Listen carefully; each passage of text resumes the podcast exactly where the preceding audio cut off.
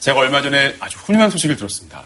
저희 차이나는 클래스의 대표라고 할 수 있는 홍진경 씨 그리고 오상진 씨께서 코로나19로 힘든 분들을 위해서 기부를 하셨다고. 이건 진짜 아유, 진짜, 진짜 그런 제 얘기 얘기네요. 진짜 안 했으면 좋겠는데 또 이왕 얘기가 나와서 또 말씀드립니다. 네. 작은 정성이 남아 또 힘이 되길 바라는 아. 마음으로 예, 해봤는데요. 아, 네. 민망하죠. 직접 정말 사실 예, 이제 너무 저희가 한 민망하네요. 일들은 좀 예. 많이 좀 부끄러운 것도 사실이에요. 이게 네. 저희는 뭐 기부만 했지만 정말 본인 몸 정말 안 아끼시고 음. 열심히 봉사하시는 의료진들도 계시고요. 정말 힘이 됐으면 하는 그런 아, 바람 가져봅니다. 네. 아.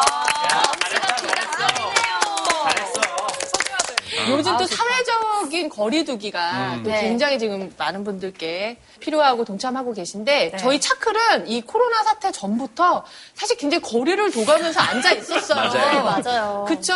네. 그럼에도 불구하고 조금 더 거리를 지금 띄우고 있어요. 어, 그러게요. 네, 지금 조금 더 거리를 띄우고 멀어진 느낌이에요. 있는데 그래서 그런지 보라 씨랑 저의 거리가 굉장히 더 멀어졌어요. 언니 거기 계시죠? 중간에 누구 하나 계셔야 될 것 같기도 하고. 이 사이에 누군가 오늘 오실 건데 오늘 누군지 정말 음. 궁금하지 않아요? 궁금해요.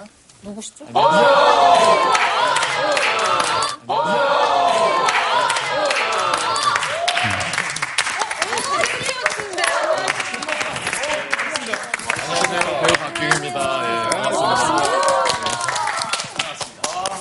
와, 스튜디오에 봄이 왔습니다, 여러분. 진짜. 훈훈한 분이 오셨는데 평소에 좀 차크를 보셨는지 궁금하네요. 차클이 또 우리 JTBC 예능 같은 교양. 와, 으로 맞아요. 어, 만으로 제가 알기로 3년이 넘은 걸로 알고 네. 있거든요. 맞습니다.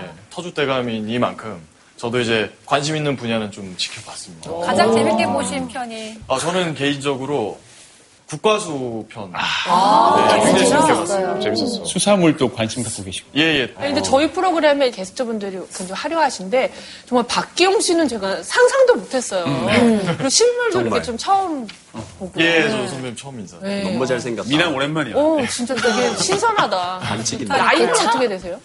제가 이제 85년 쥐띠입니다. 빠른이어서. 예. 아, 진짜요? 언니 꼭 잘생기신 분들 나오면 나이를 여쭤보세요.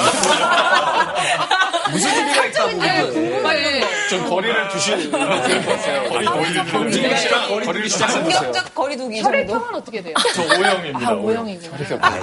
예, 근데, 아, 제가 궁금한 게, 드라마 이제 또 새로 시작하신다고 하는데, 예, 예. 지금 이런 시기에 약간 좀 촬영에 지장이 있진 않으세요? 어, 그거 궁금해요. 아, 지장이 있죠. 예, 아무래도 뭐 현장에서도 스태프분들은 다 마스크를 쓰고 있는데 오. 지금 이제 여기 출연하신 여러분들도 그렇고 저도 그렇고 마스크를 쓰고 할 수가 없잖아요. 그렇죠, 방송은. 예, 그래서 소독이나 뭐 이렇게 청결에 각별히 신경 쓰고 있어요. 아, 그 걱정이 갑자기 되는데 만약에 뽀뽀신 같은 게 아, 네, 있으면 어떻게 어떻게 그거 날려야 되나요? 일단 열을 재보고 아, 진짜 현실적이다. 체온 재는 게 있더라고요. JTB 씨도 열재 가지고 열이 있으면 못 들어와요. 그러니까 예, 맞아요. 키스 자리 일단 지금 여기 예. 음. 들어와 계신 분들은 열이 없는 겁니다. 맞아요, 예. 맞아요. 저는 신입사관 구혜령 너무 재밌게 봐가지고 그 나오시는데 그 세자가 나오시는 느낌이었어요. 아, 사교가 있으니까. 그러니까. 네. 맞아, 이거 맞아. 혹시 오늘의 주제가 역사랑 관련 좀 있나요? 뭐? 그런가? 아, 오늘 주제는 역사랑은 관련이 없습니다. 사실 제가 전공이 대학교 때 시각 디자인이에요. 미대 어? 미대 오빠 아, 디자인인가? 미대 오늘 진짜? 오빠네. 제가 그래 신인 배우 때도 이제 미술학원 입시 강사를 계속 하면서 이제 배우 생활을 했었는데요. 어, 오늘 주제는 제 전공인 시각 디자인하고 좀 연관이 있다고 볼 수 있는데요. 네, 힌트를 준비했습니다. 아, 정말요? 힌트를 한번 보시죠. 네? 주제 힌트구나. 어? 뭐야?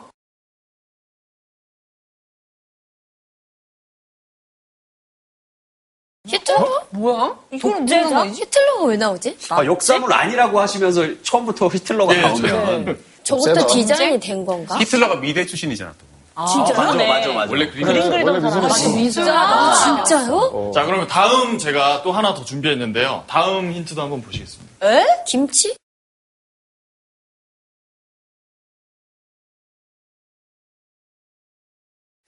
김치? 아니네. 누가 봐도 아메리칸이라 써 있는데 김치라고 보라 어디서 저기가 김치가 보이니? 김치. 아, 어, 빨갛고 길고 길쭉하잖아요. 흐물흐물해 보이고. 한국이라 그래, 한국이. 이게 뭐지? 베이컨이에요, 이거랑 베이컨. 마이크. 음. 아침 베이컨 먹으란 거 광고네. 베이컨 베이컨 디자인인가? 맛있겠다.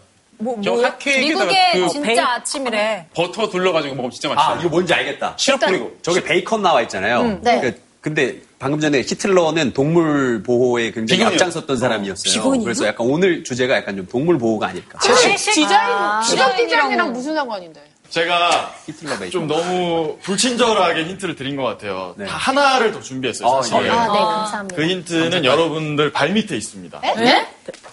뭐야 이게? 어, 이거, 뭐- 그러고 약간 이거 같아 소나트. 뭐 이게 뭘까? 소나트. 아, 원래는 어떤 바닥 스티커가 붙었어요. 네. 나 그래서 여기다 발 올리고 있었잖아. 예. 약간 나도 모르게 발이 어린이집 가. 어린이집 내가 가면 발도- 이런 거 있는데. 우리 맞아. 어린이집. 이거, 가면. 이거. 하트예요? 아, 어린이집 가면. 저희를 측은하게 보세요. 저희를 측은하게 보세요. 많이 안쓰럽죠. 사실 이게 뭐냐면 발모아 스티커라는 겁니다. 발모아. 지하철이나 뭐 이런 곳에서 다리 꼬거나 이제 다리를 벌리거나 좀 매너 없는 분들을 음.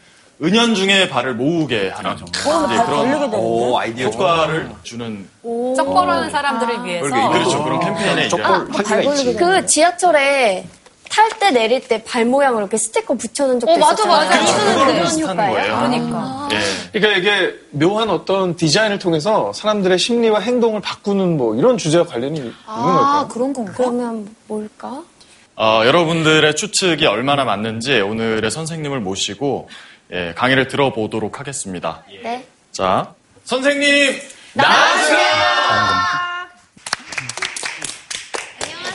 예, 안녕하십니까. 예, 안녕하세요. 반갑습니다. 예, 반갑습니다. 아, 저는 소통, 그러니까 커뮤니케이션이라고 하죠. 그것을 연구하고 또 실험하면서 학생들을 가르치고 있는 이종혁이라고 합니다. 반갑습니다. 예.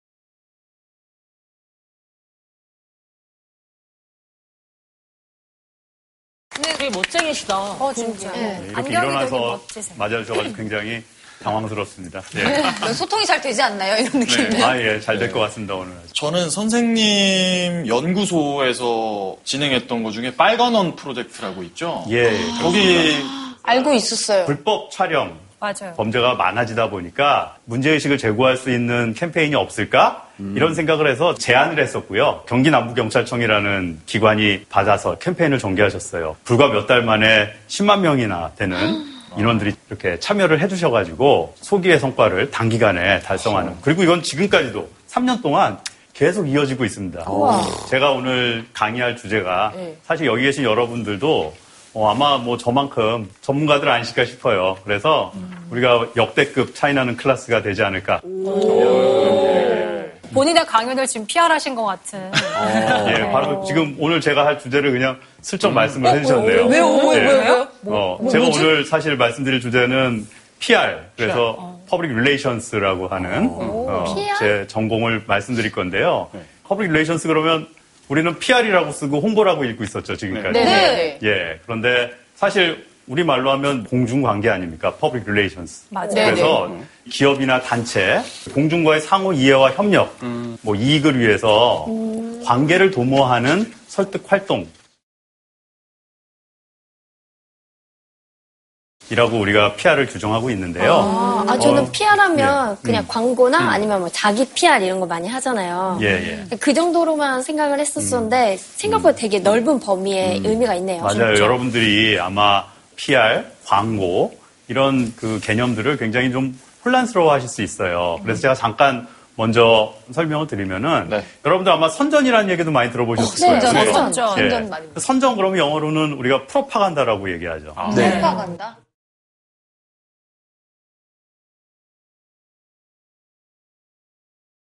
프로파간다 그러면 좀 어떠세요? 정치적인 정치적인 느낌? 느낌이에요. 그렇죠. 약간 느낌이네요. 그렇죠. 음. 부정적인 의미? 맞습니다. 그래서 제가 이제 한 줄로 설명을 드리자면 프로파간다 그러면 사실에 기초하지 말고 뭔가 내 목적을 위해서 소통하라. 어, 그래서 어떻게 보면 정치적인 수단으로 많이 활용이 되는 게 프로파간다고요. 아. PR은 사실에 기반해서 최대한 공중과 호의적인 관계들을 만들어내자라는 아. 거에도 초점을 둡니다.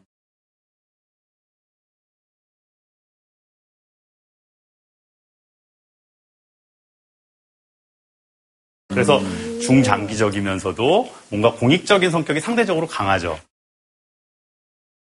그 다음에 광고 관심이 많으시죠, 여러분들 광고에. 네. 그렇죠? 하면 예. 좋죠. 예, 그렇습니다. 꼭할 지금 말씀하셨듯이 PR이나 네. 프로파간다 그런 활동을 하는 데 있어서 쓰이는 하나의 설득 수단으로서 광고는 존재하고 있죠. 아까와 같은 형태로 설명하면 사실을 가능한 한 호감이 가도록 소구하라 이렇게 설명을 드리면 좀 맞지 않을까 싶습니다. 네. 예.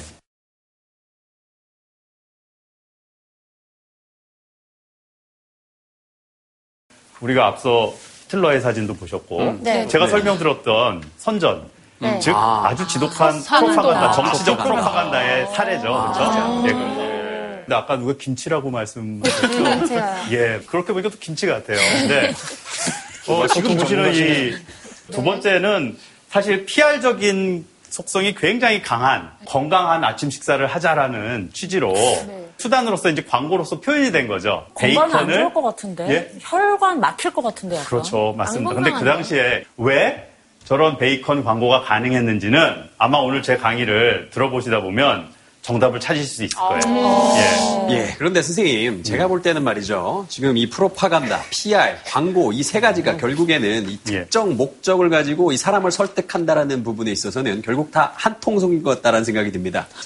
말고가 이거 한 통속이 예. 코너 자체가 되게 프로파간다스러워. 네. 아, 근데 맞는 말씀이세요. 맞는 말씀이시라잖아요. 네. 과거에는 그러세요. 네. 명확하게 탁탁 구분해 놓지는 않았었어요. 예. 근데 야 저거를 누가 어떻게 사용하느냐에 따라서 굉장히 선한 활동이 될 수도 있지만 와 굉장히 무서운 활동이 될 수도 있겠구나. 그래서 사실은 오늘 제가 준비한 주제는 바로 이겁니다. 세상을 바꾸는 소통 PR. 자, 그럼 선생님 본격적인 강연 부탁드리겠습니다. 예.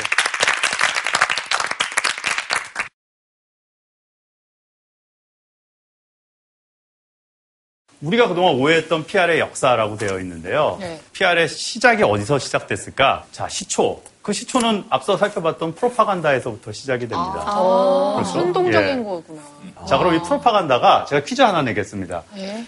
이 프로파간다는 어디에서 유래했을까요?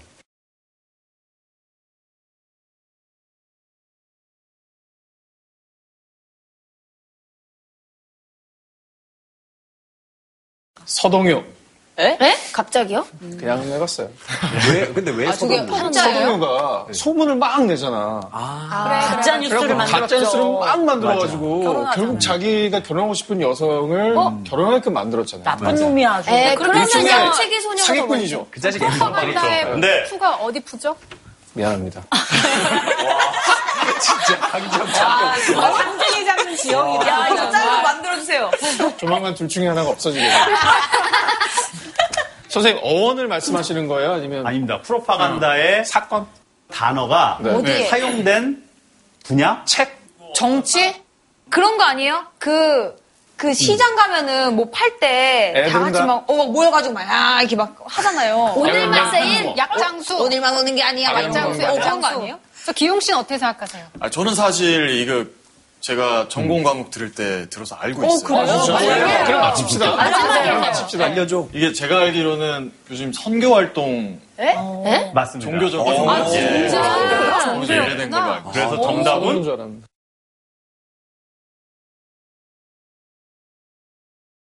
캐톨릭에서요? 진짜 네. 사실상 1599년에 교황 클레멘스 8세가요. 선교를 위한 포교성 이걸 만들었다가요. 본격적으로 다시 1622년에 멈춰져 있던 이 기구를 다시 재가동하면서 하나를 더 붙이죠. 사크라 콩레가티오드 프로파간다 피데 이래서요. 포교 성성이라고 우리는 읽죠. 당시 이제 유럽에서 이제 식민지를 개척해 나가는 과정에서 종교도 함께 전 세계로 뻗어나가면서요. 프로파간다라는 단어도 확산되기 시작했죠. 결국은 이 프로파간다는 초기에는 굉장히 종교적인 의미에서 종교적 프로파간다의 시대 이렇게 우리가 규정하면은 딱 맞을 것 같고요. 그래서 프로파간다라는 자체 용어는 그때부터 시작됐고 이제 이것이 이제 다음 1800년대로 넘어오면서 상업화되는 과정을 거치게 되죠. 예. 요 부분을 넘어가기 전에 네. 제가 여러분들 위해서 사실 좀 준비해 온 게 있습니다. 어, 아, 정말요? 사실 제가 여기 오기 전에 제 연구소를 통해서 TV에서 여러분들을 한 분 한 분 다 이렇게 보면서요. 한번 좀 분석을 해봤습니다. 여기 우리 홍진경 씨의 성격은 어떨까? 어, 상담하고 지금 여러분들 책상 가방보고 밑에 싶다. 아마 결과지가요? 예, 진짜? 결과지가 여기 있어요. 있네? 네. 뭐야? 자, 근데 오 마이 갓. 어, 진짜 중요한 있네? 것은 우와. 중요한 것은 오, 혼자 어, 진짜? 조용히 너무 무서워. 읽으시고 뭐 네. 뭘 보고 절대로 하셨지? 소리 내어 읽어, 읽으시면 안 되고요. 남을 보여줘서도 안 됩니다. 네, 지금 예, 읽어봐도 돼요? 뭘 대신에 보고 예, 하셨지? 지금 읽으셔야죠. 읽으시고 나에 대해서 제대로 맞춘 것 같다라고 하시면 질문 등을 좀 켜주십시오. 예. 아, 나 너무 웃겨. 어떻게 다 맞았어. 아, 저 선생님 저에 대해서 어떻게 이렇게. 그런가요? 기욱 씨 어때요? 마음에 드세요? 마음에 안 들어요. 좋은 얘기가 별로 없어. 진짜? 네. 아니, 진짜, 근데 어디 심리 뭐 이런 거 파악도 하시, 분석도 음, 하시는 거예요? 어, 난 너무. 저는 딱 반반인 것 같아요. 나도, 그럼, 나도. 그러면 뭐 어떻게 질문 등을 다 켜, 켜주시겠습니까? 음. 하나, 둘, 셋. 난 반. 일단 반이니까 어쨌든. 예. 아, 네. 나도. 와, 자, 근데 언제 이런 것도 지금 준비하셨대? 보면은 근데 아, 야, 우리가 음. 재밌다. 질문 등을 눌러주신 분이 여섯 분이세요. 누르지 않으신 분이 세 분이세요. 어, 누, 누. 자, 제가 지금 맞네. 드린 그 질문지는 다 똑같은 내용입니다. 에? 어? 다 똑같은 내용입니다. 에? 어? 여러분들 아, 정말요? 모두 동일한 몰랐어. 내용입니다. 어, 여기 제 이름 써 있는데요? 네, 그렇지만 그 내용은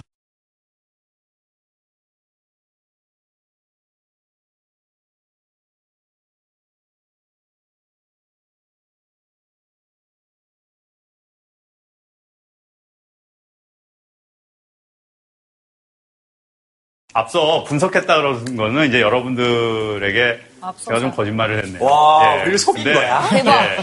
거짓말을 이렇게 사람 가지고 가지고 놀, 노시기예요, 진짜. 아, 정말 너무 너무 깜짝 선생님이 깜짝 놀랐거든. 이렇게 약을 팔면 팔수 있다. 야, 나, 나 진짜 4번 있죠?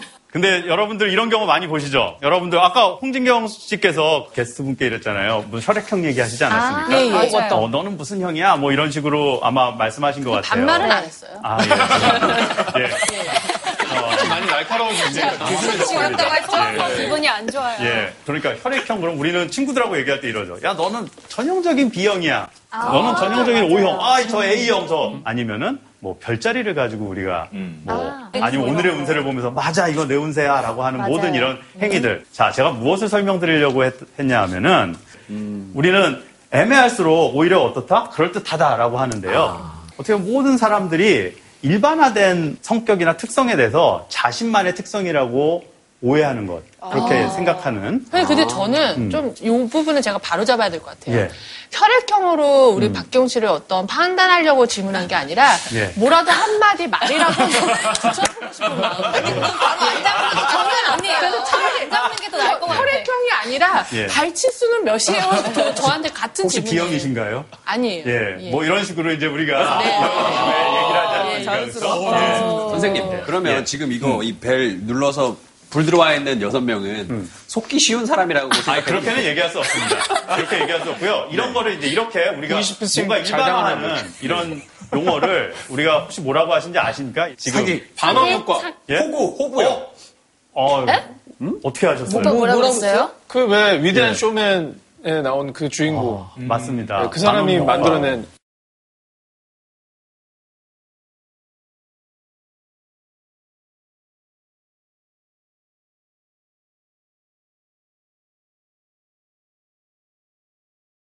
선생님, 보통 음. 점집이랄지 뭐 타로집이랄지 이런 데 가면은 커- 비슷한 얘기들 많이 해주잖아요. 어. 그렇죠. 네. 사실 그 역할을 PT 바넘이 자신의 쇼에서 거의 참석한 사람들을 놓고 제가 오늘 했듯이 나를 어떻게 하셨어요? 도대체? 어제 점집을 아, 갔는데 스토킹하고 있어요? 뭐 이렇게 누가 나오겠죠. 음. 그렇죠? 저한테 점 보는 분이 사실 어렸을 때 좀 괴로운 기억이 있죠. 이러면 그 평소에 좀 조절 잘 못하죠.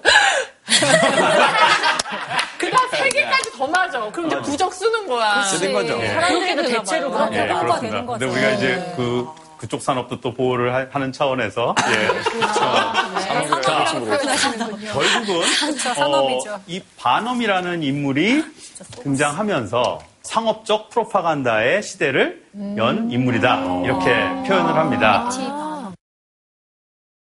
어, 우리는 미국 쇼 비즈니스의 개척자다. 크라우드 펀딩 지금 우리가 어. 보고 있는 네, 크라우드 펀딩과 유사한 활동들 또는 노이즈 마케팅이라고 어? 노이즈 마케팅 처음 한 사람이에요? 처음 네? 만들었다기보다는요. 그와 유사한 활동들을 굉장히 음. 많이 했었다라고 보죠.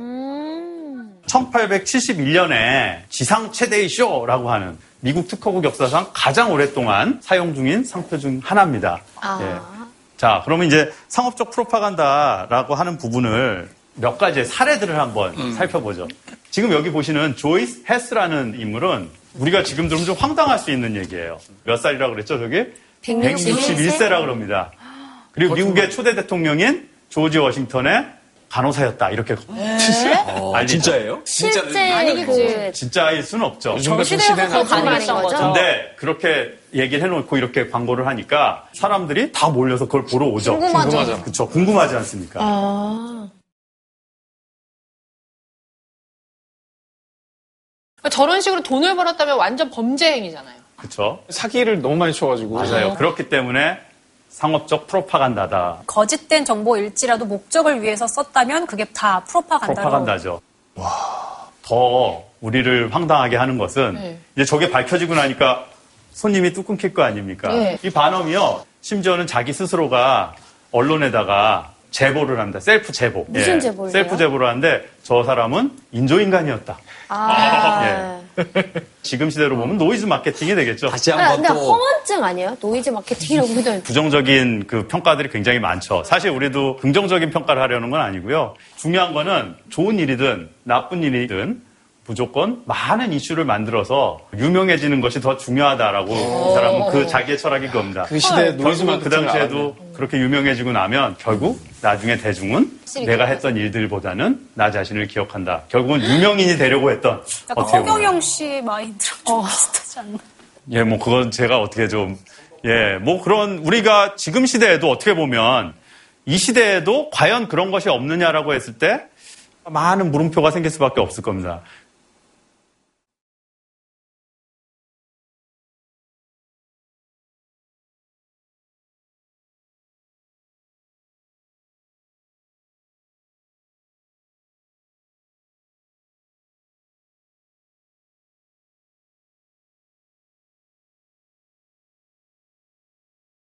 심지어는 자신이 죽기 전에 부고 기사도 자기 스스로 완전 써놓고 쫄라요. 아, 그 정도로 이렇게 무언가 퍼블리시티라고 하는 여러분들 요즘 말로 하면 언론 홍보라고 하는 걸 굉장히 잘 활용했던 인물입니다. 이 사람이요, 확실히 굉장히 이런 쪽으로 음. 재능이 있었던 건 확, 사실인 아니, 것 같아요. 확실하죠. 재능 있는 천재였느냐, 음. 아니면 아주 조악한 사기꾼이었냐는 사실 종이 한 장 차이인 거예요. 양면성이 있는 거죠. 이, 이 사람도 말년에는 자기의 영향력을 발휘해서 긍정적인 활동도 많이 했었습니다. 음. 미국 수정헌법 13조, 즉 노예 해방 선언, 노예 해방의 중심이 됐던 또 PT 반엄 우리가 이렇게 정말 얘기할 수 사람이 있는데요. 입체적이네요.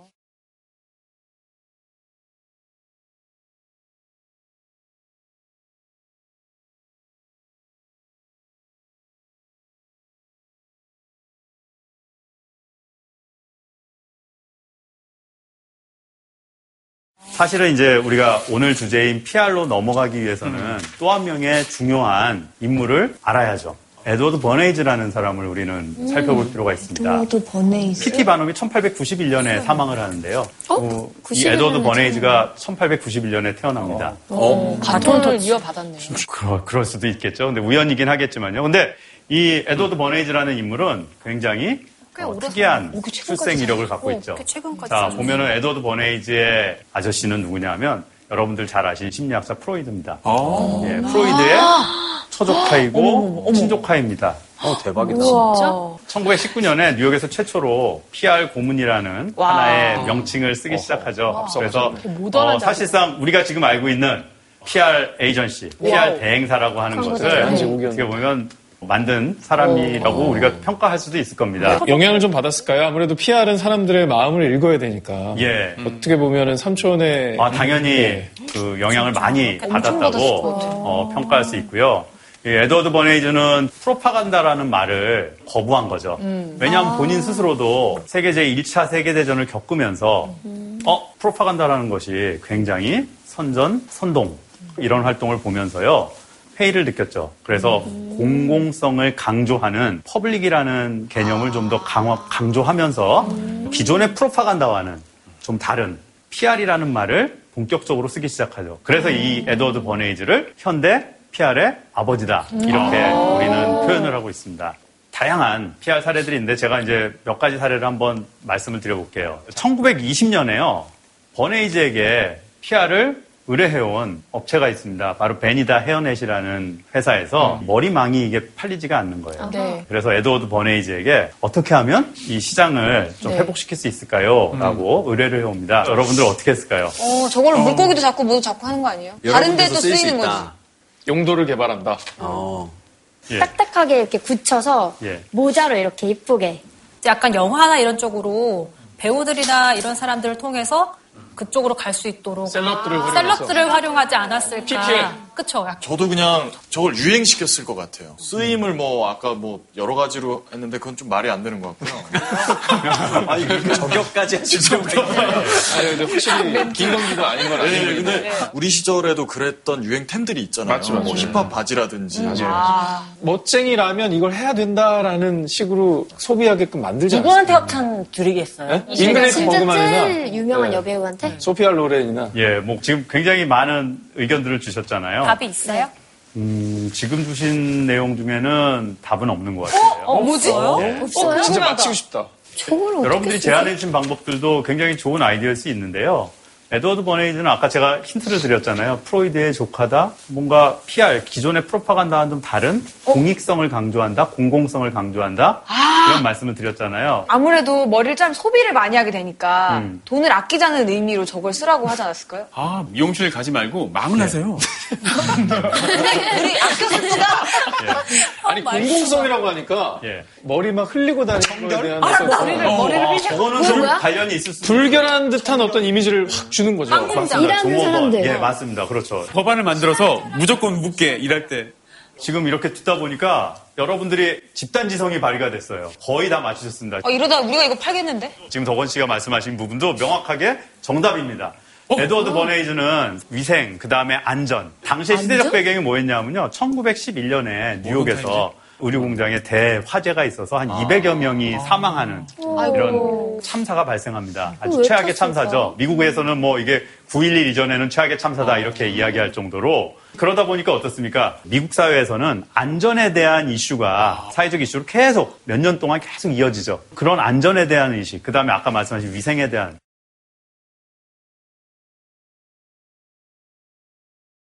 아, 풀어헤친 머리가 여성 노동자에게도 위험할 수 있다.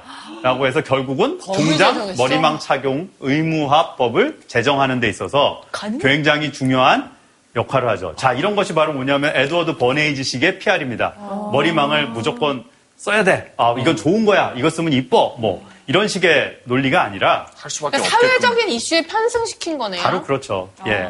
사회적인 이슈에 편승시킨다. 어떻게 보면 사회적 분위기를 만든다. 음. 새로운 트렌드를 만들어낸다. 아. 큰 그림을 그리는 이전에는 이렇게 하는 경우가 없었어요. 별로 없었죠.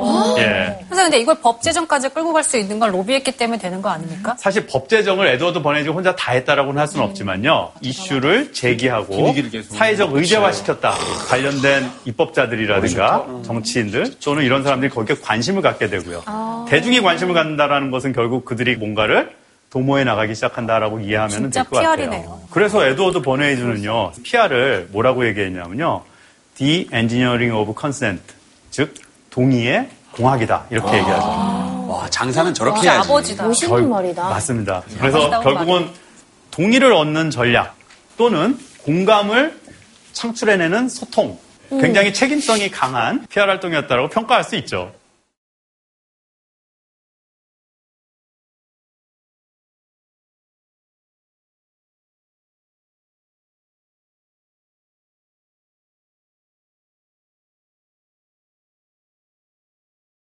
진짜 재밌네요. 자, 그래서 버네이즈의 사례를 한 몇 개만 더 살펴볼 텐데 먼저 네? 어, 네? 뭐야 이거?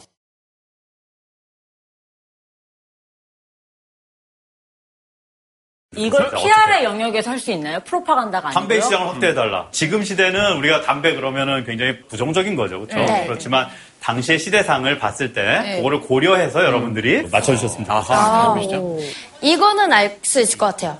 정말 멋있는 배우가 담배를 정말 멋있게 피는 거예요. 음. 담배를 피는 남자들은 멋있다. 담배를 피면 멋있다라는 인상을 심어주는 거죠. 영화에서 담배를 피는 장면을 많이 삽입을 했을 네. 것 같습니다. 근데 그것도 지금 정답은 아니지만 네. 영화에 삽입한 건 아니지만 네. 담배를 아, 정답이 피면 아니에요. 멋지다라는 부분도 연계가 돼요. 선생님, 아까 법, 을 개정했잖아요. 예. 그런 것처럼 요즘 담배를 없어요. 아. 필 수 있는 연령대를 낮춰, 낮춰가지고 더 넓힌 거예요, 파일을. 어. 야. 역시 그게- 사업을 해서. 아, 제가 오늘 계속 똑같은 말을 하는데 정말 이거 집단지성이 맞아요. 왜냐하면 정답과 일맥상통하는 아, 진짜 요소들이 그래요? 들어 있습니다. 어허. 어.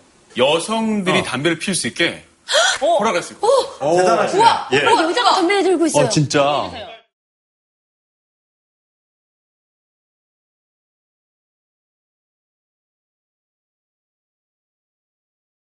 자유 19년도에 네, 부활절 날. 저기 횃불이 영향력이 있는 어떤 멋있는 사람들, 네, 저런 생각. 사교계의 여성들.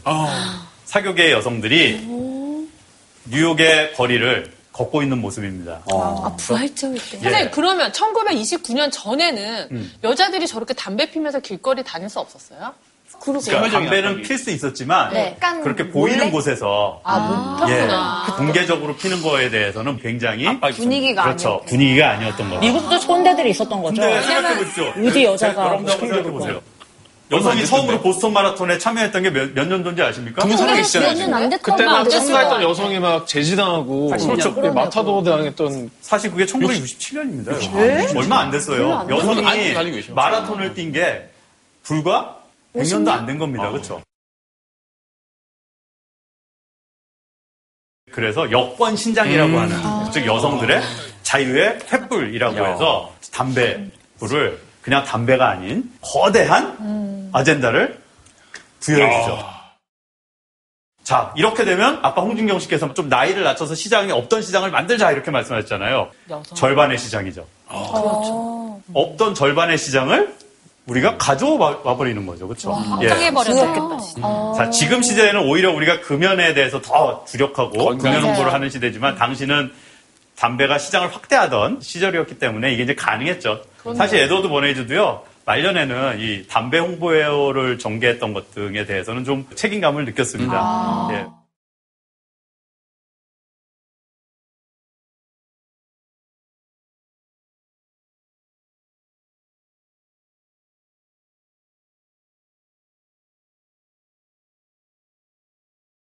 베이컨 두 줄, 달걀 두 개, 아메리칸 블랙퍼스트. 그 전까지는 없었던 어. 아. 아. 미국식 조찬이 이때 만들어진 거죠. 아, 진짜요? 예.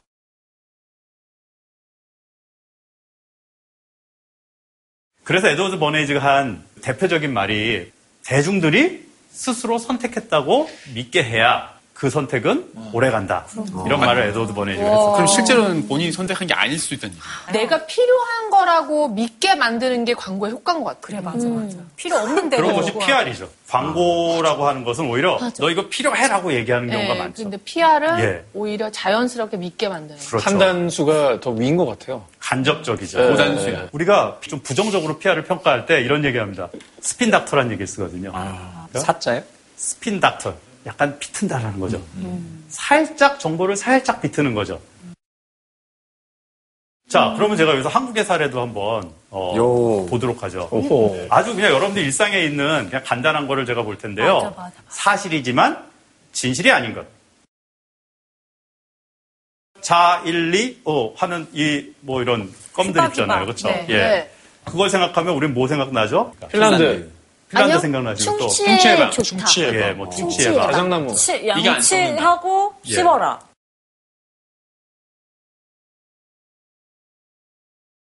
네, 뭐 그런 거 맞아요. 생각나시잖아요. 어, 그럼 남보라 씨는 몇 개 정도의 껌을 네. 씹으면 충치해방이 될 것 같으세요? 양치 대신 뭐 껌 씹어도 괜찮지 않을까? 음. 약간 이런 생각이 들 때도 있어요. 그렇죠. 음.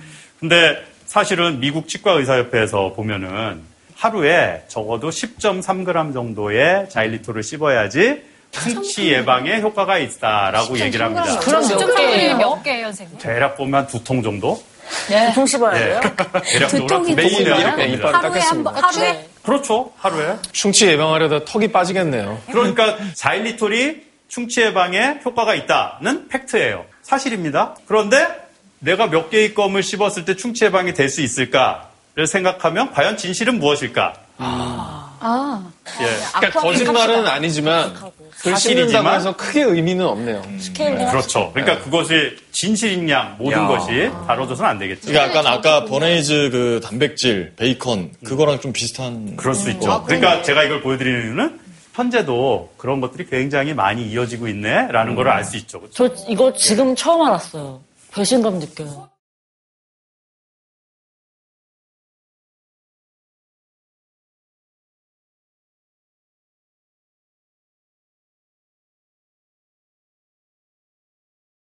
역사상 최악의 프로파간다. 이미 여러분들은 인트로에서 보셨죠. 그렇죠? 우리가 좀 전까지 에드워드 버네이즈 피아를 얘기했습니다. 이 에드워드 버네이즈가 저술한 책을 가장 열심히 탐독하고 에드워드 버네이즈의 기법을 배우고 그랬던 사람이 누굴까요? 히틀러? 히틀러인가요? 히틀러? 괴벨스? 맞습니다. 괴벨스. 괴벨스죠. 히틀러의 입, 오른팔, 히틀러의 입, 히틀러 나치 정권의 어떤 선전장관이었던 사람이 성실하기까지 하면은 참 답이 없더라고요. 맞아. 선동의 아이콘 아니에요, 어, 괴벨스. 정답이다. 바로 괴벨스가 버네이즈의 책을 교과서 삼아서 나치의 프로파간다에 악용을 한 사례죠. 어. 교과서를 삼면 그러면 그 히틀러의 그 어떻게 저라고 보면 쓴 책이 마케팅 팀장 같은 그런 사람인가요? 홍보 팀장? 그렇겠죠. 음, 예. 뭐. 예. 버네이즈가 사실 유대계거든요. 어. 그래서 본인이 아. 썼던 기법들이나 이런 찾아보고. 노하우들이 야 저렇게 악용이 됐다는 걸 나중에 알고 그게- 어, 충격을 받았다는 일화도 어, 있습니다. 엽설이다, 엽설. 자, 그러면 최악의 독재자, 이 히틀러가 활용한 프로파간다의 사례들 몇 가지를 한번 살펴볼게요. 그렇죠? 예. 멋있긴 해. 압도돼. 아니, 자. 압도적이야, 뭔가.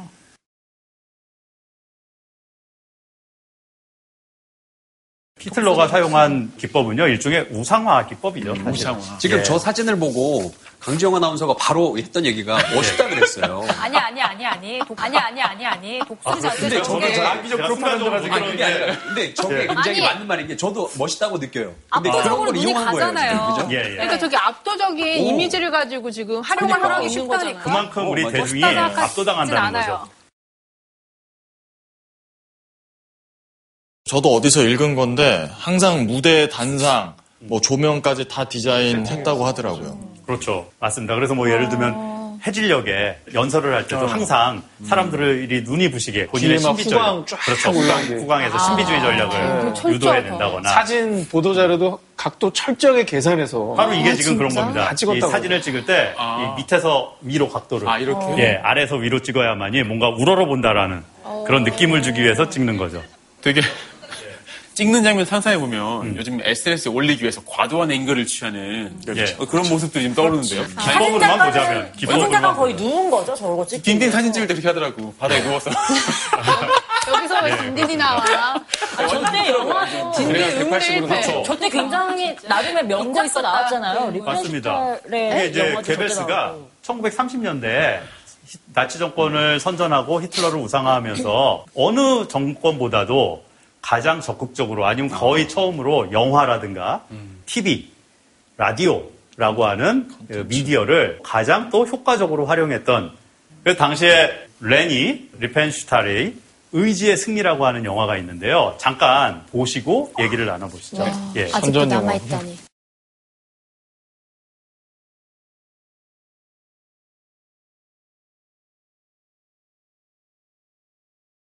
되게 멋있고 웅장하다. 인트로가. 야 트라이언프 승리라 써 있는 거 봐.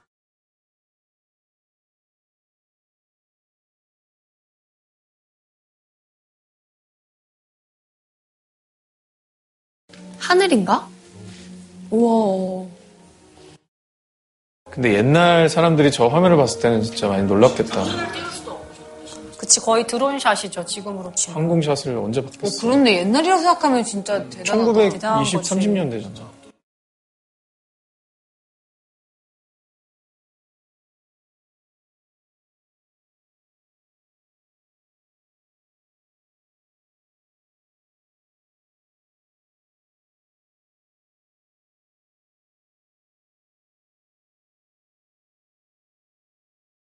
내려주시네 또. 아유. 다 선동당한 거야? 제가 개별사 아닌가? 예, 지금 내린 사람 괴벨스입니다. 흰 옷을. 히틀러요?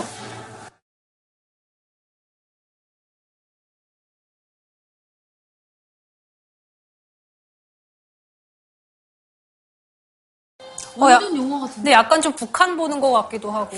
음. 독일의 흑역사를 우리가 보고 있네요. 아, 저 애기는 꼭 등장하지. 이런 꼭 것들도 애기가 사실은 있- 다 연출이죠. 예. 예. 애기가 꼼꼼한 것 같아 선택한 게. 특히. 사람들이 저렇게 밝게 웃는 모습을 많이 보여주는 것 같아요. 그렇습니다. 맞습니다.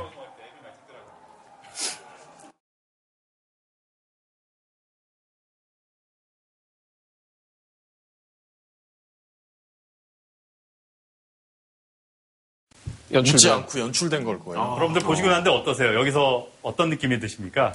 일단 저희는 전생의 참상과 이런 걸 다 알고 봤기 때문에 일단 호감이 안 생기긴 하는데 예. 참 계산이 많이 돼 있다라는 생각이 들어요. 근데 사실 저는 저 인물이 누군지 모르고 만약에 봤다면은 예. 좋은 사람인가 보다 이렇게 음, 생각할 수도 있을 것 같아요. 일단 비행기가 하늘에서 내렸거든요. 예. 맞습니다. 하늘에서 내려온 사람이에요 지금 현재. 예. 어, 맞아요, 예. 맞아요. 정확하게 분석하시는 굉장히 거죠. 신격화하는 하는 것 같고 네. 그렇죠. 약간 락스타 그런. 사람들이 굉장히 다 웃으면서 열광하고 있잖아요. 예. 그래서 여기서 이 영화 보면 지금 아까 비행기 타고 올 때 그 하늘에서 밑을 내려다보는 홍진영 씨께서 정확히 짚어주는데 하늘에서 내려오는 신적인 어. 존재로 무상화하기 위한 연출이죠. 그렇죠? 네. 예. 그러니까 어찌 보면 조금은 저희가 찔리기 때문에 더 불편하다는 생각도 들기도 하거든요. 실제로 그 전략이 좀 꽤 유효하게 사용됐다라는 것도 뭐 과거의 역사를 통해서 입증이 되어 있는 사실이잖아요. 어. 그렇죠. 그 비단 독일만의 그런 일은 아닌 것 같아요. 우리나라도 과거에 빨갱이 그런 주입식 교육도 받았었잖아요. 그런 걸 보면은 아, 남 얘기는 아닐 수도 있겠다.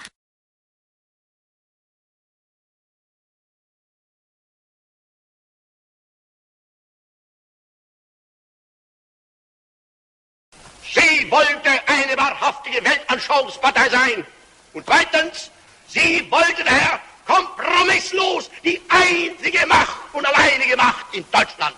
아 이거 지금 사실 지금 너무 잘 쓰이고 있는 음. 사례인 어, 것 그런가요? 같아요. 그럼 왜냐면- 구체적인 뭐가 생각나신 사례가 있으신가요? SNS 하다 보면은 광고 계속 나오잖아요. 처음엔 네. 에이 이거 뭐야 하고 보다가 아, 계속 똑같은 게 나오면은 어? 한 눌러봐. 사- 맞아. 네. 예, 그러다가 나중에 눌러보게 결국 배송되어 있는 물건을 보면서 아, 그래서 아 샀구나 이게 되는 걸 보면은 이게 메시지 계속 아. 오면 이게 진짜라고 믿, 게 되는 내 일상에서도 경험하게 되는 것들인 것 같아요. 가짜 뉴스 같은 것도 처음에 나왔을 땐 저렇게 무슨 헛소리야 이렇게 싶다가 계속 나오면 저 사람도 무슨 근거가 있으니까 저런 얘기를 하지 않을까라고 생각을 하게 되는 우리가 미디어가 발전하면 할수록 그만큼 많은 위험한 요소들에 우리가 놓여 있다고도 볼 수 있겠죠. 네. 버네이즈도요. 그래서 이런 말을 했습니다. 우리는 스스로 자유 의지에 따라 행동한다고 생각하지만 실은 거대한 권력을 행사하는 독재자의 지배를 받는다. 아, 약간 괴벨스의 말이라고 해도 믿을 수 예, 있겠죠. 믿을 수 있을 정도의 워딩인데. 그렇죠. 밑에 괴벨스 적혀 있으면 또 예. 근데 네, 그만큼 한 번쯤 우리 스스로를 생각해 보게 하는 계속적으로 질문하지 않으면 누구도 이러한 유혹으로부터 어, 내가 어느 위치에 서 있는지를 발견하지 못할 수가 있다. 그래서 아까 그렇게 우리한테 한번 속이셨던 거예요, 이것도. 우리 얼마나 속았나 속기 쉽냐. 거야. 거의 뒷거 예. 먹는 애들이에요.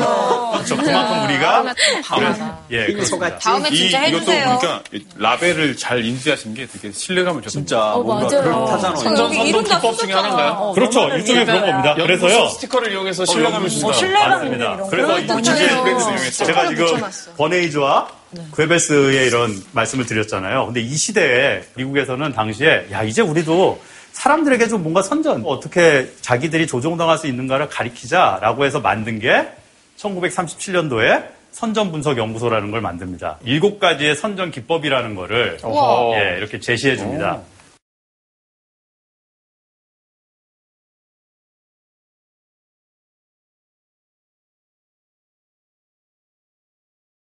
음. 밴드웨건이라는 게 뭘까요? 없어서 못 판답니다. 빨리 빨리 올라타 이거 아닙니까? 그렇죠? 예. 아.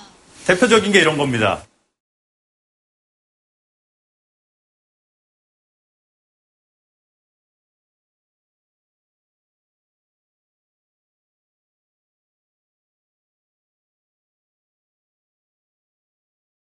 아직도 이거 안 쓰셨습니까? 어. 아직도 이거를 모르는 당신을 불쌍해. 베스트셀러. 예, 맞습니다. 이 베스트셀러는 저는 최근에 상진 오빠네 그 책방에 가서 느낀 게요. 예. 오상진이 읽은 책.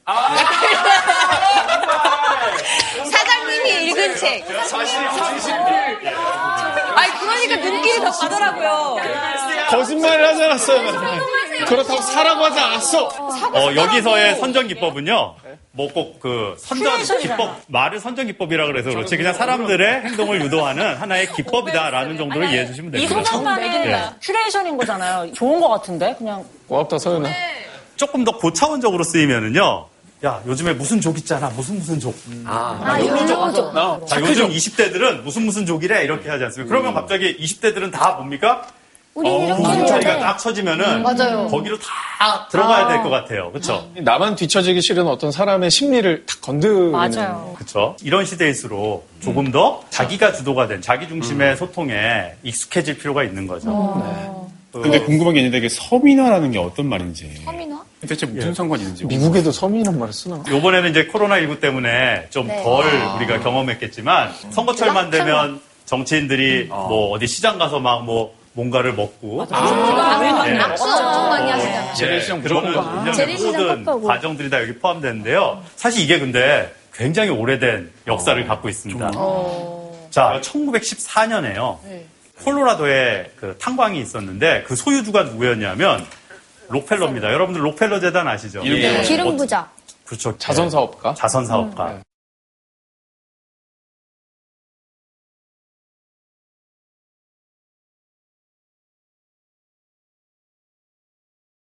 근데 1914년에 그 록펠러가 소유하고 있던 미국 콜로라도주의 러드로우 탄광에서 파업이 일어났는데요. 민병대가 광부들과 그 가족들을 사살하는 어머, 그런 에? 네? 그걸 우리가 뭐냐면 이제 러드로우 대학살이라고 하는 아, 그런 일이 사건이 있었어요? 발생합니다. 오. 그 사건으로 인해서 록펠러는 어떤 의미를 갖게 될까요?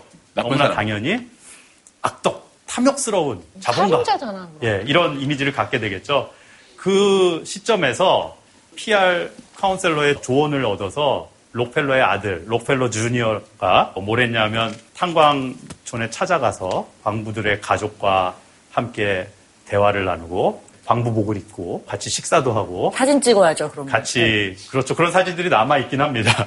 뭐 나름의 진정성은 분명히 음. 있었을 겁니다. 근데 바로 이러한 노력들이 아, 지금의 존경받는 그리고 어, 자선 사업가로서의 이미지를 만들어내는 데 있어서 시작점이라는 거죠. 서민화 전략의 음. 대표적인 사례일 수 있죠. 자, 그럼 이런 서민화 전략이 독재자에겐 예외일까?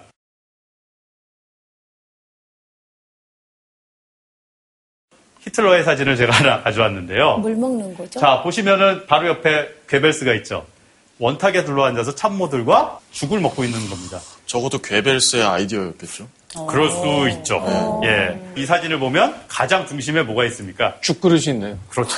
그러니까 메뉴가 죽이라는 게 중요한 예, 거예요. 메뉴가 죽이라는 게 아, 중요한 음. 거죠. 살짝 죽을 예, 보이게. 먹어서 서민들이 먹는 음식과 같은 잡죽이라고 하는 잡죽이는 죽을 먹고 피도 다 있는 나갔어. 모습. 한국에서 그렇죠? 막걸리 같은 네. 거 많이 마셨던 것 같기도 해요. 막걸리 마시거나. 맞습니다. 어묵꼬치, 국밥. 국밥. 근데 그런 수건 사람들이 하나 많죠. 두르고.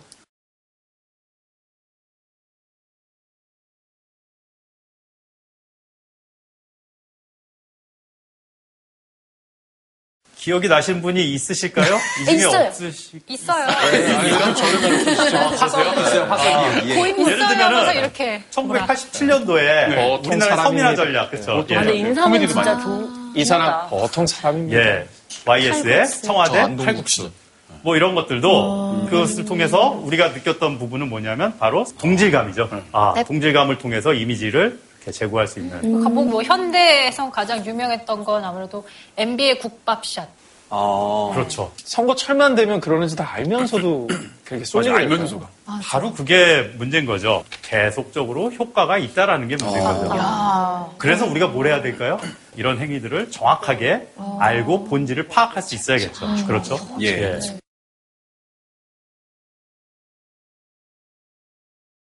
이제 이러한 측면에서 사회적 책임성을 강조하기 시작했던 계기가 언제냐면 2008년도 금융위기 시점입니다. 2008년도 금융위기가 오면서 어 뭐지?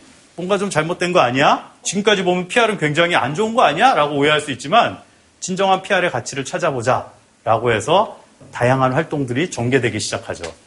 에드버스터즈라는 잡지가 있습니다. 에드버스터즈가 뭡니까? 광고 때리기죠. 네. 예. 이 에드버스터즈 잡지는 광고 디자이너들 있지 않습니까? 자기들이 그동안 만들어왔던 광고들에 대해서 저항하는 거죠. 근데 그 저항이 굉장히 흥미로운 저항이에요.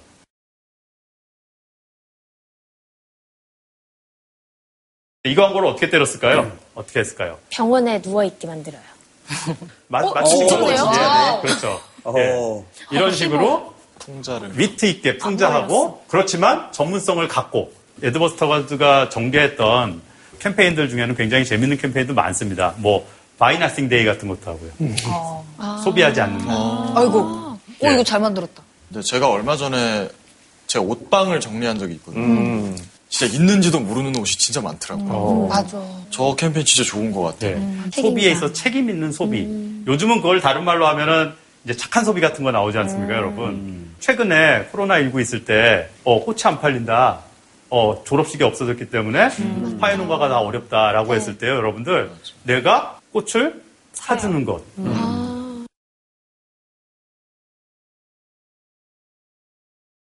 아큐파이 월스트리트. 그렇죠. 아큐파이 월스트리트.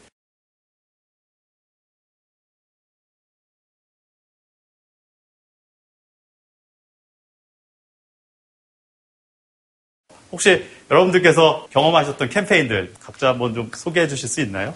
저는 기억에 남는 게 저도 예전에 이제 학교 다녔습니다 방송을 통해서 JTBC에서 했었는데 아이스 버킷 챌린지라는 게 있었어요. 그래서 이제 얼음물 뒤집어 쓰고 같이 의미를 나눌 사람을 지정해서 그게 확산되도록 했었던 예. 아. 그런 기억도 있네요. 바로 그게 이제 루게릭병이라고 하는 우리가 일반적으로 몰랐던 병에 대해서 알게 하는 그 효과가 있었죠. 이게 예, 저는 제가 뭐 했다기보다 제 생일 때 그 팬분들이 모금을 해서 캄보디아의 이제 물이 귀한 동네에 우물을 바키웅 우물 해서 어? 이렇게 해주셨던 적이 있어요. 물 마시고. 바키웅. 진짜 너무 뿌듯하고 진짜. 아이들이 이제 또 그 물 마시면서 행복해하는 사진을 보내줬거든요. 어머 세상에 팬분들이 진짜 너무 멋지네요. 좋은 일이시네요. 예. 근데 기용 씨가 예전에 또그 소방 관련해가지고 모세의 기적 캠페인 같은 아. 거 하지 않았어요? 예, 제가 예전에 소방관 하는 프로그램을 1년 정도 했었는데요.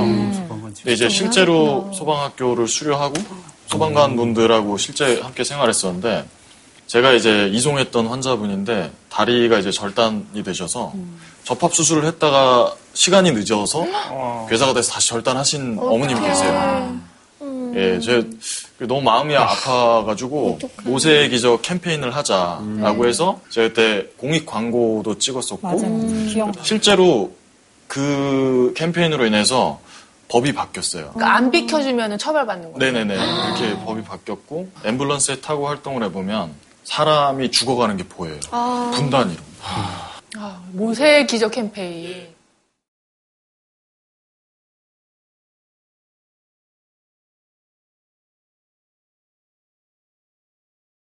지금 말씀하신 이런 모든 것들이 다 PR 캠페인이고요. 특히 지금 같은 미디어 환경 변화 속에서는 이제는 개인이 선한 의지 또는 내가 의도를 갖고 있다면 누구든 캠페인에 나설 수 있는 시기입니다. 그것이 크든 작든. 제가 학교에서 학생들과 함께 했던 캠페인이 바로 뭐냐면 라우드 프로젝트라고 하는 라우드 캠페인이 뭐예요?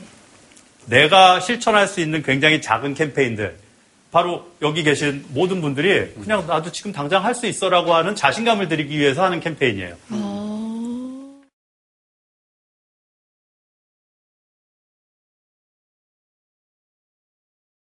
아주 간단한 예.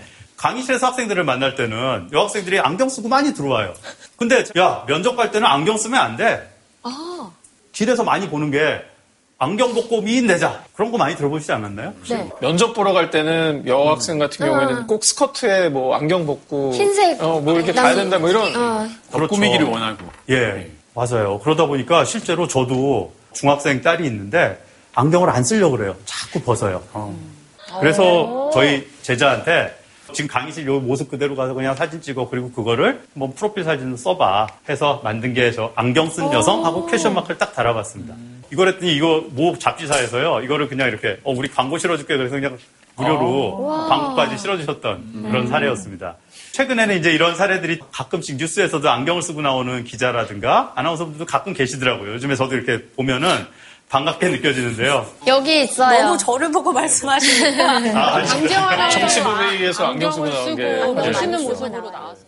안녕하세요. 톡소원 정치의 강정입니다. 네, 국제 미디어 센터 연결해 볼 텐데요. 현장 취재 기자 연결돼 있습니다. 보건 당국자의 경고도 나왔습니다. 오늘 안 썼네요. 그런, 그런 실천에 대해서 제가 높게 평가드리는 겁니다. 아, 예, 그걸 감사합니다. 알기 때문에요.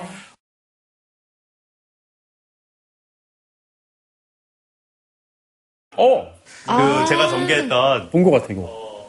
유명했죠. 임산부 배려석 테디베어 프로젝트라고 하는 우와. 캠페인입니다. 우리가 국가적으로는요 초저출산 국가라고 하는 거대 담론을 얘기하고 있으면서 막상 현장에서 지하철 임산부 배려석을 지켜지는 건 하나도 못 보는 거예요. 음.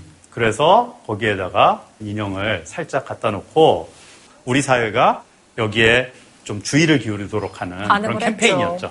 인형들이 많이 분실되거나 뭐 그러진 않았나요? 테디베어 인형은 사라지지 않았고요. 근데 더 중요한 것은 테디베어 인형은 사라지지 않았지만 초기 임산부는 나타났습니다.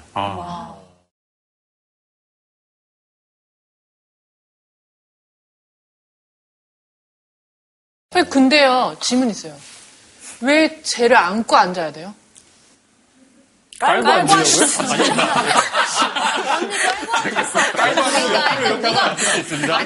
아, 근데 이제 남자 입장에서도 저거 끌어안고 딱 타고 있었을 때 주변의 시선 같은 걸 생각해 보면 진짜 소소한 장치인데도 굉장히 많이 효과를 볼 수 있을 것 같다라는 생각이 들어요. 네. 맞아요.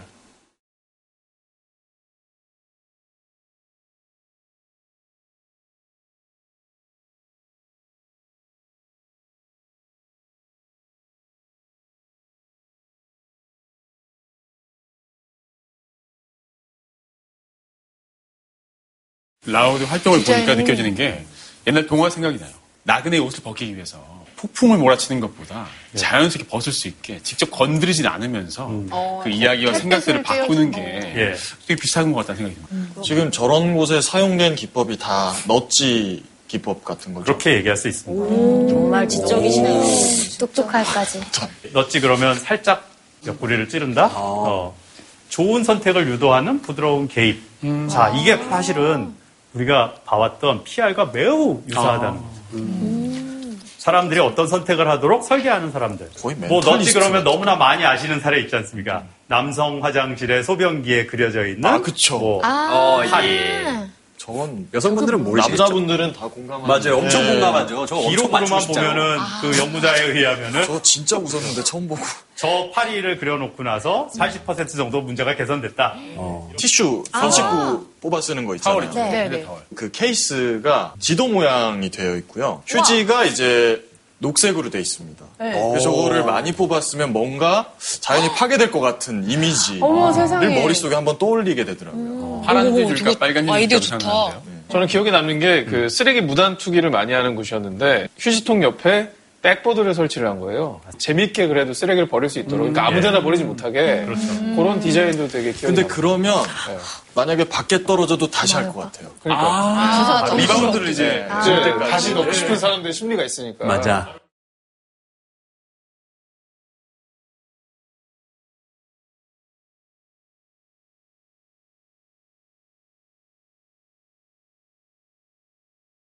미국 프로야구 있지 않습니까? 네. 키즈 런더 베이스라고 오. 하는 행사가 있습니다.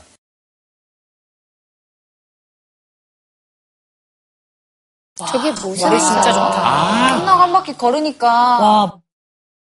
자, 어, 정말 끝나고 차 나가는 걸 앞에 줄일 가는 수 있겠구나. 소름 그렇죠. 전산이 아, 되게. 보시면 진짜 어떠냐면 이렇죠.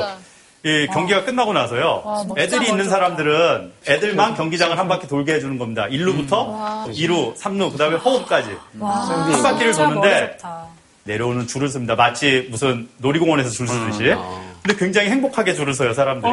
저거 밟아볼 수 있으니까. 그 맞아요. 혼잡을 해소할 그렇죠. 수 있죠. 당연히 교통이 분산되죠. 그 이런 넛지들의 특징이 약간 좀 미소 짓게 만드는 그런 게 있는 것 같아요. 음. 아. 예. 좀 되게 부드럽고 유머가 음. 있, 있- 있네요. 맞습니다. 재미를 주면서도 사람들과 함께 가치를 나눌 수 있죠. 또 하나의 사례를 볼까요? 우리나라 사례입니다. 아, 아, 이거 많이 봤어요. 거예요. 귀엽다. 그렇죠? 제가 해봤어요. 제가 여기서 해봤어요. 뛰어서 되게 공감이 제가 많이 돼요. 해봤어요. 너무 아, 여기서의 넛지의 요소를 보면요. 공감입니다. 진짜 해봤을 것 어. 같아요. 뭐 질서 지켜 이런 게 아니죠. 이걸 만들고 실행한 것은 지하철 9호선의 직원분들 커뮤니케이션 전문가가 아니었어요. 내가 관찰했고 현장에서 일어났던 것들을 얘기하는 것. 그러면 내가 그런 공감과 소통이었던 전문가가 아니더라도 잘 알고 관심 있는 분야만 있다면 사실 누구나 할 수 있는 거네요. 음. 그렇죠. 제가 아까 말씀드렸듯이 이제는 그러한 시대가 됐다.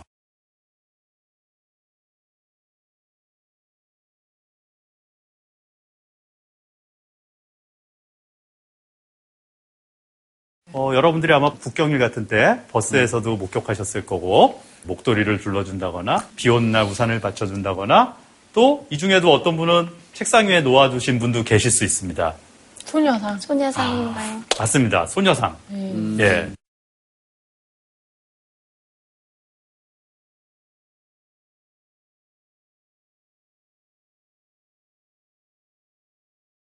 시민이 함께하는 캠페인들인 거나 마찬가지거든요.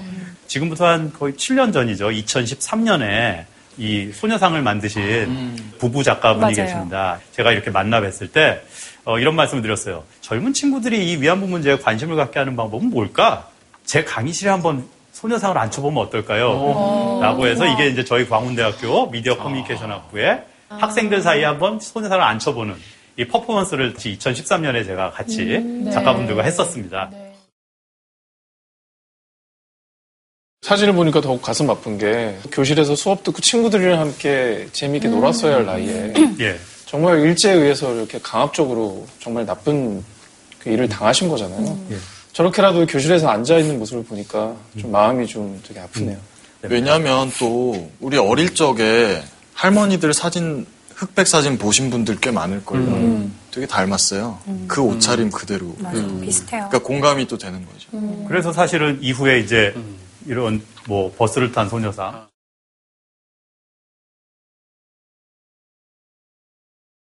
제가 예. 네. 직접 이걸 취재했었어요. 아, 예. 근데 그때 아이디어를 낸 사장님과 함께 얘기를 나누면서 음. 되게 좋은 아이디어였다 생각했던 게 그 광화문 일대라든가 종각 일대를 지날 때 내레이션도 함께 나와요. 아, 버스에서. 그렇군요. 예. 그러니까 외국인들도 그걸 들으면서 어. 아, 무슨 역사가 있었고 이 소녀상이 여기 왜 탔는지를 알게 되는 거예요. 어, 아. 그쵸. 버스 사장님이 한 건데요. 바로 그 부분이죠. 제가 아까 말씀드렸듯이 저 같은 전문가도 어, 생각하지 못했던 또 다른 더 좋은 캠페인 아이디어가 나오고 바로 이제 누구나 참여하고 함께할 수 있다라는 가능성을 계속 보여주는 것이 굉장히 놀라운 거죠. 뭐 지금 혹시 책상 위에도 올려놓으신 분도 있을 거고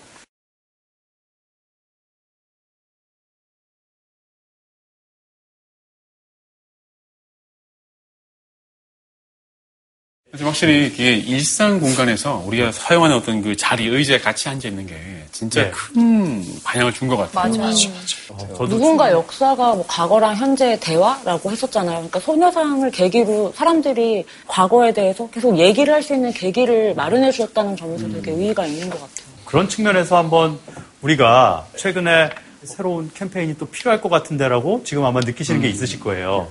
코로나19가 끝난 뒤에 일상으로 돌아간다라는 전제하에 우리에게 필요한 함께 정말 우리가 작게 실천해 볼 수 있는 캠페인은 뭐가 있을까?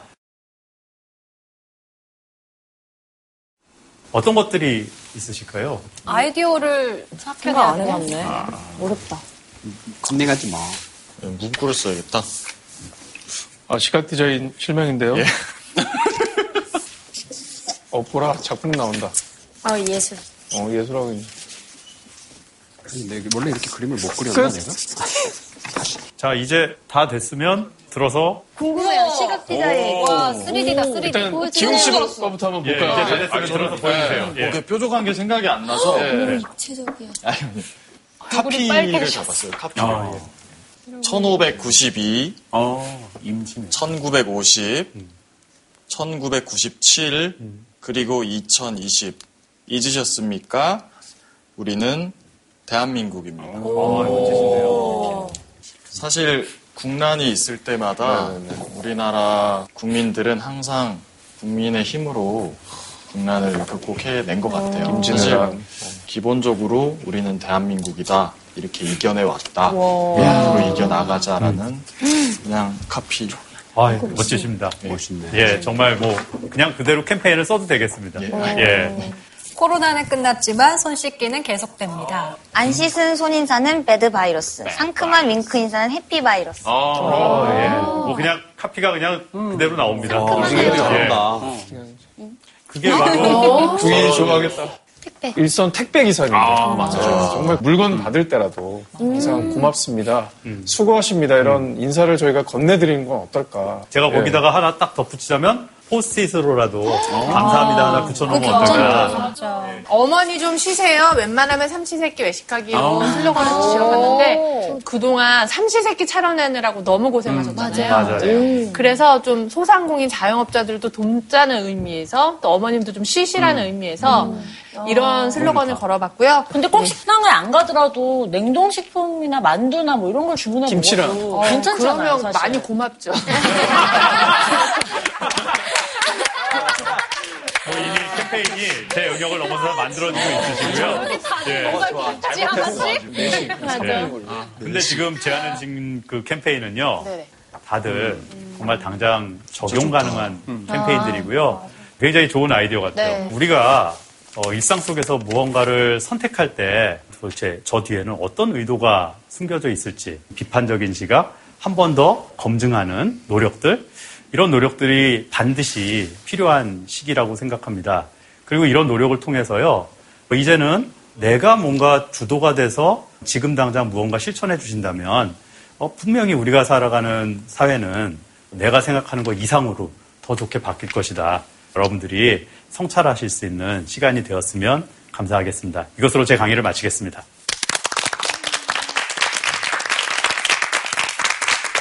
진짜 잘 알지 못했던 PR의 세계에 대해서 자세하게 들을 수 있는 귀한 시간이었던 것 같고요. 오늘 또 기웅 씨 함께 해주셨는데 예. 어떠셨는지 좀 소감 좀 부탁드립니다. 일단 정말 유익한 강의를 듣게 해주셔서 교수님께 일단 감사드리고 사실 객식군데요. 이렇게 따뜻하게 맞아주셔서 너무 감사드리고 녹화한다는 걸 잊었어요. 아. 되게 재미있게 그냥 강의에 빠져서 했던 것 같아요. 앞으로 기회가 또 있으면 불러주시면 또 제가 또 인사드리고 네. 아니면은 집에서 또 저희 진짜 전화해요. 예 전화 주세요. 보라가 네. 그런 식으로 해서 들어온 거거든요. 네, 제가 불러온 놀이거든요. 아, 저희가 같은 회사에서 이런 식으로 교육을 받아요. 누나예요? 예, 같은 회사입니다. 아, 예, 아무튼 너무 즐거운 시간, 예, 유익한 시간 또 감사드립니다. 네. 감사합니다. 우와 대박. 이건 뭐야? 이게 뭐지? 아, 어머. 여기에 있는 것들은 한반도에서 발굴된 공룡 발적들입니다. 주라기 공원. 뽀로로 크롱 무조건 둘리죠. 둘리 엄마하고 둘리하고는 하나는 초식 공룡, 하나는 육식 공룡. 출생의 비밀이에요? 티라노사우루스의 속도가 시속 20km가 안 넘는다. 우사인 볼트 못 잡아요? 이것도 배신이다. 인형은 공룡이 아닙니다. 그 익룡 새 아니에요? 새도 아닙니다. 어, 진짜? 화석으로 다 나와요. 우리나라에서 뼈가 발견됐고 발자국, 익룡 발자국, 알을 낳았고 한반도의 백악기는 파라다이스다. 여전히 공룡은 살아있는 겁니다.